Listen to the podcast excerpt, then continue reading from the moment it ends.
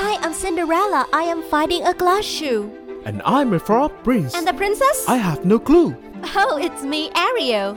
I'll sing a song for you. La la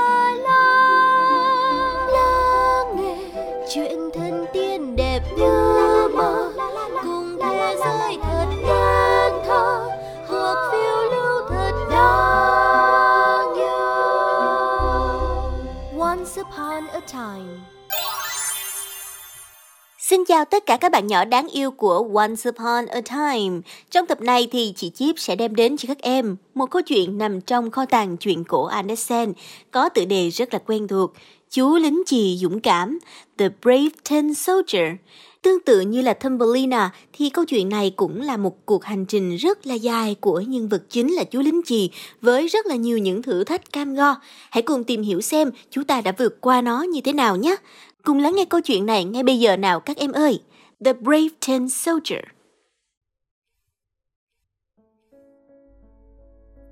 Once upon a time, there were once five and twenty tin soldiers, who were all brothers, for they had been made out of the same old tin spoon.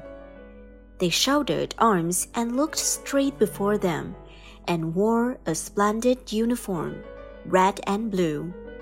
The first thing in the world they ever heard were the words, Ten soldiers! uttered by a little boy, who clapped his hands with delight when the lid of the box in which they lay was taken off. They were given him for a birthday present, and he stood at the table to set them up. The soldiers were all exactly alike, excepting one who had only one leg. He had been left to the last, and then there was not enough of the melted tin to finish him. So they made him to stand firmly on one leg, and this caused him to be very remarkable.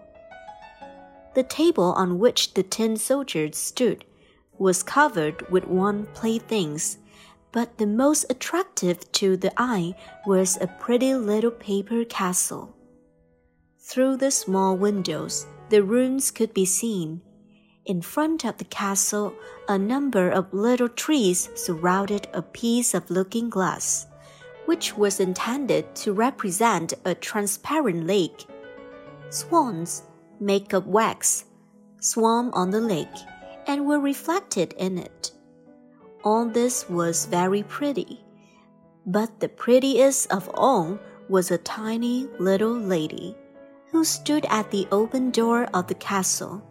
She, also, was made of paper, and she wore a dress of clear muslin, with a narrow blue ribbon over her shoulders, just like a scarf. In front of these was fixed a glittering tinsel rose, as large as her whole face.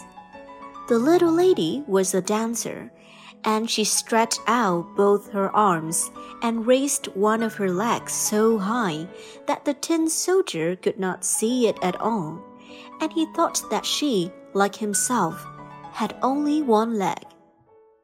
That is the wife for me, he thought. But she is too grand and lives in a castle, while I have only a box to live in. Five and twenty of us all together that is no place for her.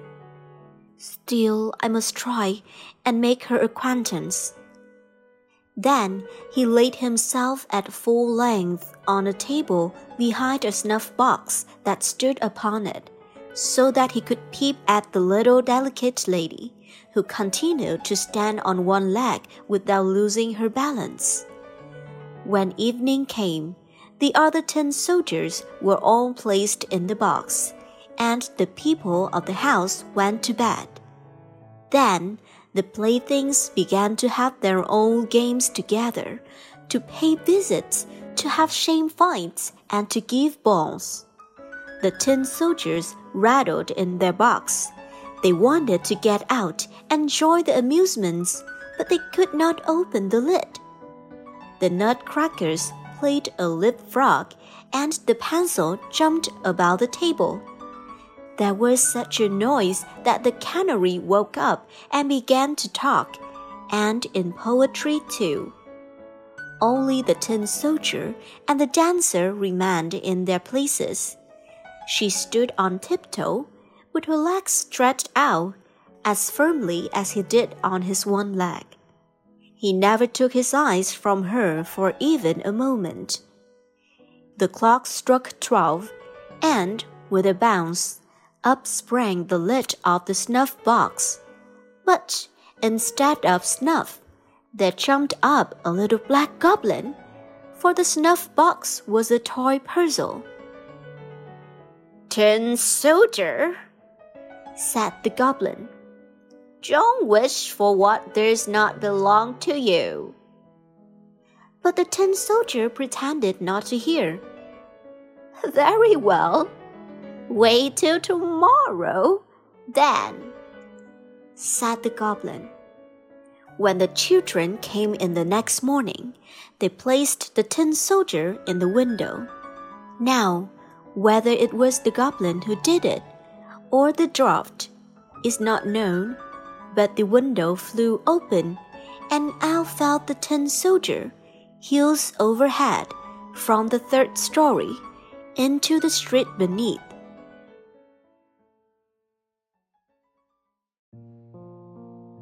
It was a terrible fall, for he came head downwards, his helmet and his bayonet stuck in between the flagstones, and his one leg up in the air.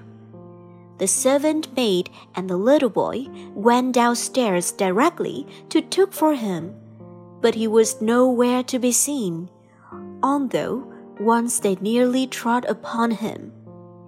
If he had called out, Here I am! It would have been all right. But he was too proud to cry out for help while he wore a uniform. Presently, it began to rain, and the drops fell faster and faster till there were a heavy shower. When it was over, two boys happened to pass by, and one of them said, Hey, look! There is a tin soldier! He ought to have a boat to sail in. So they made a boat out of a newspaper and placed the tin soldier in it, and sent him sailing down the gutter, while the two boys ran by the side of it and clapped their hands. Good gracious, what large waves arose in that gutter!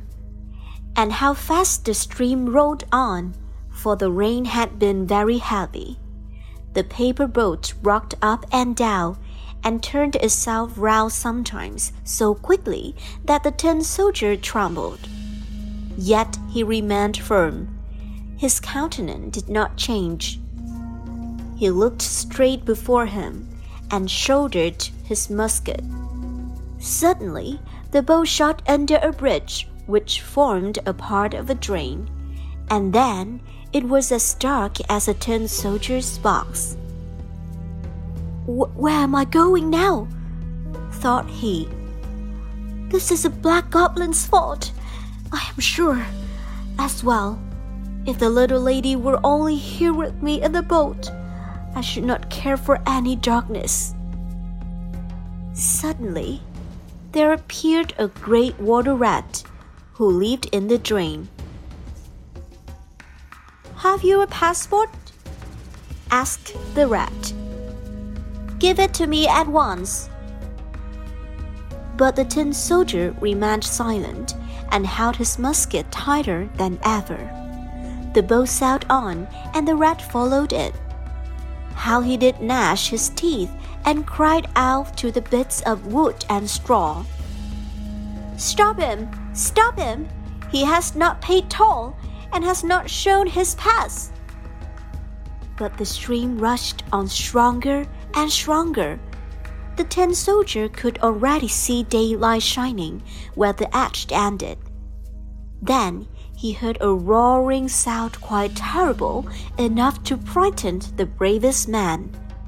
At the end of the tunnel, the drain fell into a large canal over a steep place, which made it worse dangerous for him as the waterfall could be to us.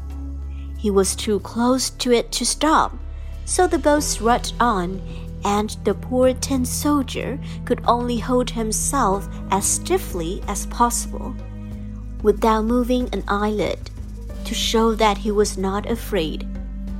The boat whirled round three or four times and then filled with water to the very edge. Nothing could save it from sinking. He now stood up to his neck in water, while deeper and deeper sank the boat. And the paper became soft and loose with the wet, till at last the water closed over the soldier's head. He thought of the elegant little dancer whom he should never see again, and the words of the song sounded in his ears. Farewell, warrior, ever brave, drifting onward to thy grave. Then the paper boat fell to pieces, and the soldiers sank into the water, and immediately afterwards were swallowed up by a great fish.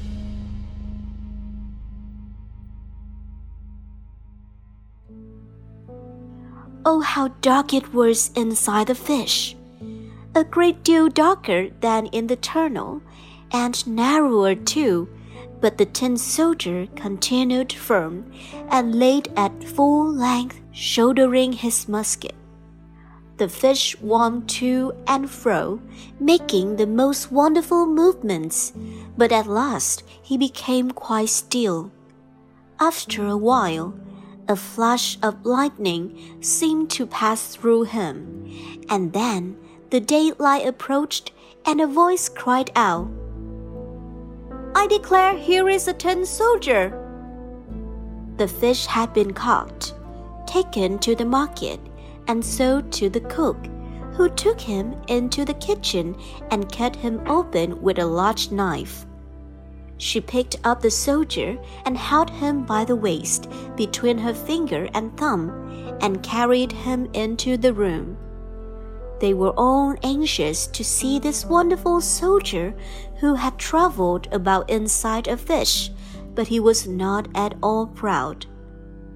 They placed him on the table, and how many curious things do happen in the world.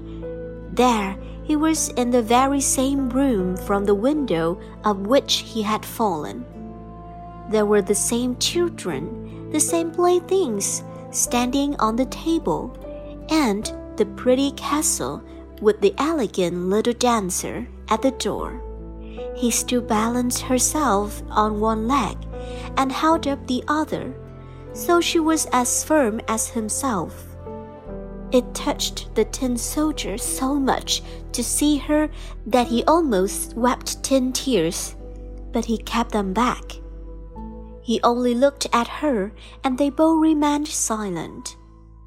Presently, one of the little boys took up the tin soldier and threw him into the stove. He had no reason for doing so. Therefore, it must have been the fault of the black goblin who lived in the snuff box. The flames lighted up the tin soldier, and he stood. The hit was very terrible, but whether it proceeded from the real fire or from the fire of love, he could not tell. Then he could see that the bright colors were faded from his uniform but whether they had been washed up during his journey or from the effect of his sorrow, no one could say. He looked at the little lady, and she looked at him. He felt himself melting away, but he still remained firm with his gun on his shoulder. Suddenly, the door of the room flew open, and the draught of air caught up the little dancer. She fluttered like a sylph right into the stove by the side of the tin soldier, and was instantly in flames and was gone. The tin soldier melted down into a lump, and the next morning, when the maid servant took the ashes out of the stove, she found him in the shape of a little tin heart. But of the little dancer, nothing remained but the tinsel rose, which was burnt black as a cinder.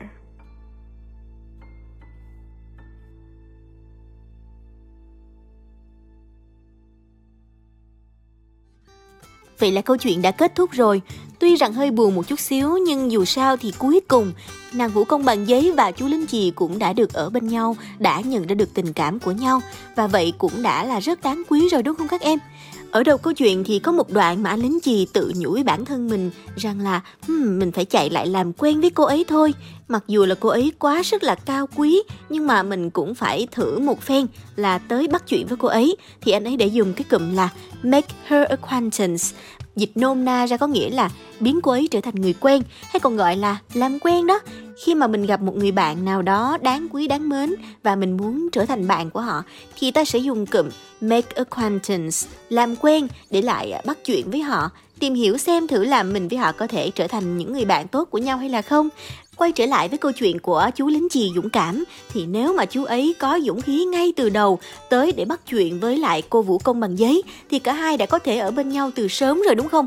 Chứ không phải là đợi tới lúc cuối chuyện rồi, cả hai đã nhận ra được tình cảm của nhau rồi, thì lại cũng chẳng còn thời gian quá nhiều ở bên nhau nữa. Nên là khi chúng ta muốn làm bạn, muốn kết bạn với một người nào đó, thì hãy đừng ngần ngại vì có thể sẽ bỏ lỡ cơ hội của mình đấy và đó là những gì mà chị Chip muốn nhắn gửi với các em thông qua câu chuyện này.